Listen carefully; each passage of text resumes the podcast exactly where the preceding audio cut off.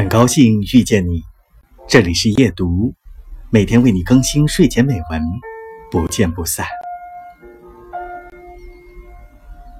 他发现人的情感其实是极其脆弱的，根本无法经受时间的考验。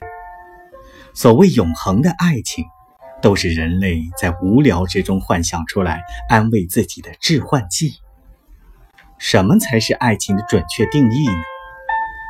他想起了小镇上遇见的那位女孩。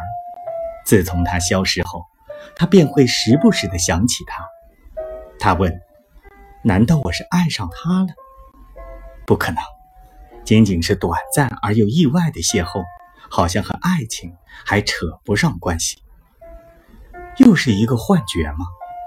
一个关于爱情降临的幻觉。